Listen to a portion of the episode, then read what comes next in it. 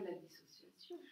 Alors, ça n'a rien à voir. Dissociation, vous savez, ce mot dissociation, je rebondis un petit peu dessus parce que peut-être que certains ne sont pas forcément familiers avec ce mot-là, mais c'est un mot qui revient beaucoup, dans, notamment dans les pratiques d'hypnose, d'auto-hypnose et tout ça.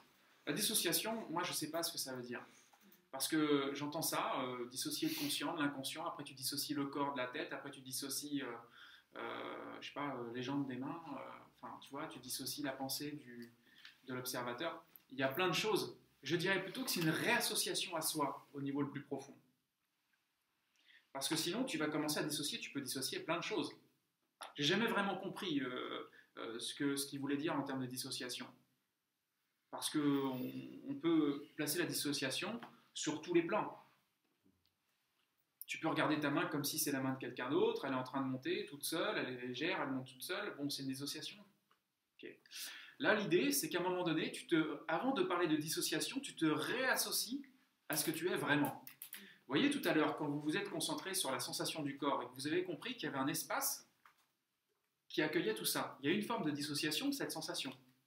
Mais pour moi, d'un point de vue du zéro mental, vous vous êtes réassocié plus profondément. Donc, j'aurais plus tendance à t'inviter à penser euh, asso- euh, réassociation à soi, que tu es déjà, hein, mais c'est reprendre conscience de cet espace, c'est quelque part de, de sortir de l'oubli pour revenir dans le, dans le, dans le rappel à soi, qu'une dissociation. Mais c'est vrai qu'on pourrait dire, je commence à me dissocier de ce, que, de ce à quoi j'étais identifié, de ce que je ne suis pas. C'est-à-dire que je m'enfermais dans un corps d'habitude, je m'enfermais dans une image, et je commence à me dissocier. Donc, en apparence, ça peut sembler être une dissociation. Il y en a qui vont vous dire « Ah, mais on se dissocie du corps, tu te rends compte ?» Non, on se réassocie à soi. Et c'est pour ça que j'utilise ça pour les professionnels aussi, pour les techniques de centrage.